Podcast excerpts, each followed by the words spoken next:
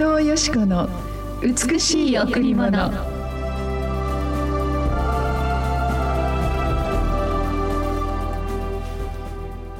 いつも喜んでいなさい。絶えず祈りなさい。すべてのことにおいて感謝しなさい。これがキリストイエスにあって神があなた方に望んでおられることです。いつも喜んでいなさい。絶えず祈りなさい。すべてのことに感謝しなさい。これが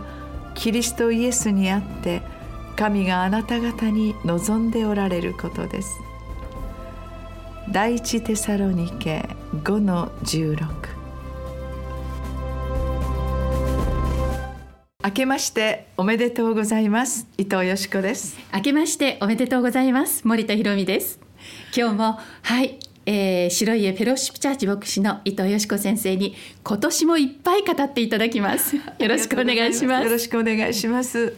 新しい本当に年が来ましたね。そうですね、はい、なんかそれだけでちょっと身が引き締まる思いがしますけど、ね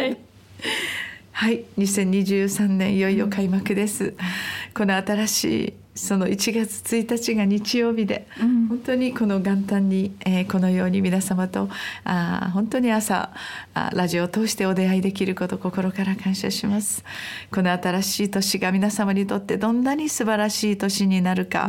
今から期待していくといいと思いますね、はい、いろんな不安材料はいっぱいあるかもしれませんが、今日の御言葉のようにどんなことがあっても喜んでいなさい、絶えず神様に祈りなさい。そしていろんな状況があるかもしれませんけれど、すべてのことを感謝しなさい。これがイエス様が私たちに望んでおられることだという素晴らしい御言葉なんですけれども、はい、喜びがあるから喜べるんではなくて、感謝することがあるから感謝するんではなくて、絶えず毎日祈っていると、例えばこんなことが起きてほしくなかったなということも、いつかこのことを通して何か新しいドアが開くことってあるんですね、はい、何かイライラしたり、何か心の中がわさわさするようなことがいっぱいでも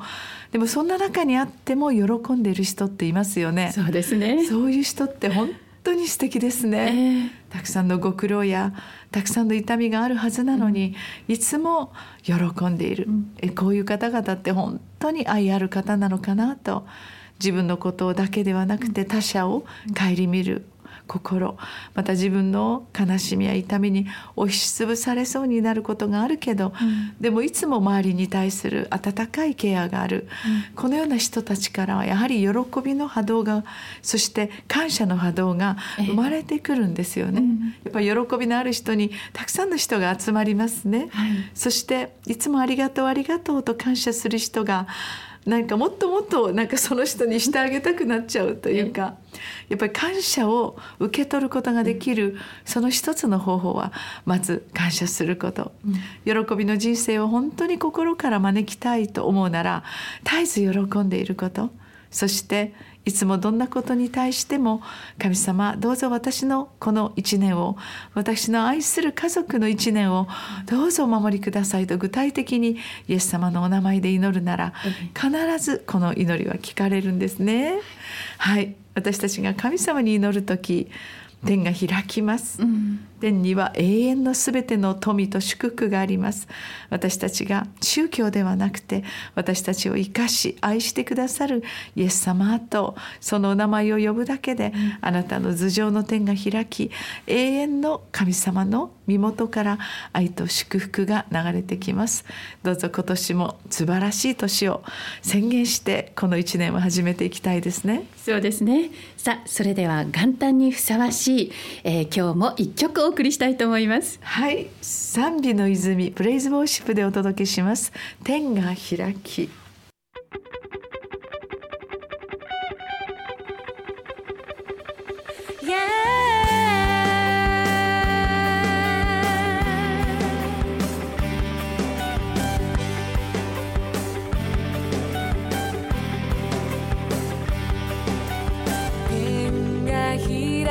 主の栄光で天が開き、主の臨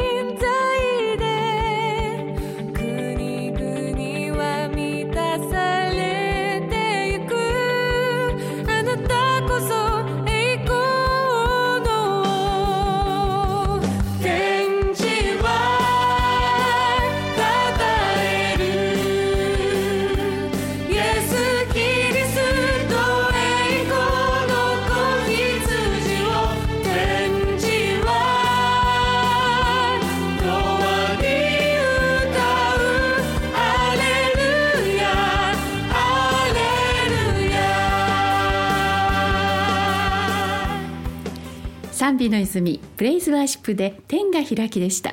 今日は家族揃っておいしいお雑煮を召し上がるのでしょうか、お友達と楽しい交わりを持つのでしょうか。またもしお時間があるならぜひぜひ本当にこの素晴らしい誠実の礼拝に来てみませんか、本当にみんながそれぞれいろいろな思いを持って一年の神様に対するお願いをしに来ます。本当にある方は心から祈り心を持って、ある方はお雑煮を楽しみに来る方、ある方は家族揃って本当に、この過去の1年を感謝しながらまたさらに、この1年の願いをね捧げに来てくださいます。そんな中でやはりみんなの笑顔に出会う時、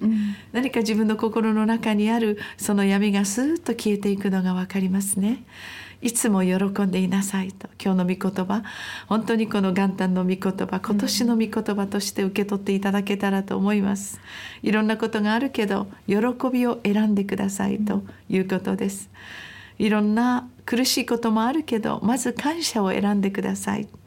いろんな状況があなたをうごめいてもいつも祈ることを選んでください、そうするなら必ず思いもよらない喜びがあなたにやってきます。思いもよらない多くの感謝することにあふれてくるでしょ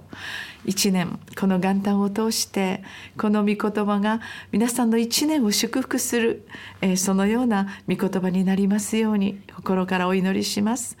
喜びの波動って素敵ですよね。そうですよね、で感謝する人はやっぱり本当にいろいろなご苦労の中にあっても、練られ揉まれそして痛みを誰よりも分かる優しい方なんだなって、自分のことをさておいて多くの人々に感謝を捧げる人はさらに多くのものを受けると聖書に書いてあります。どうぞ今年も本当にイエス様に祈り、すべての事柄が光り輝く、闇の世界が逃げていき、そして光がいっぱいあふれる一年となりますように心から望んでいきたいですね。そうですね。さあ元旦礼拝、この後第1は9時から、第2礼拝は11時からです、そして第3礼拝は土曜日の午後6時となっています。どうぞお越しください。それから昨年も白い家のカフェお世話になりました。今年もどうぞお越しください。予約は 098-989-7627 989-7627 金曜日と土曜日のランチタイムです。はい、去年もその元旦にたくさんの祈りをね、捧げました、教会のメンバーさんまたそのご家族のためにたくさんの祈りのリストがあって、その祈りのリストをずっと祈ってきたんですが本当にその祈りが多く応えられて、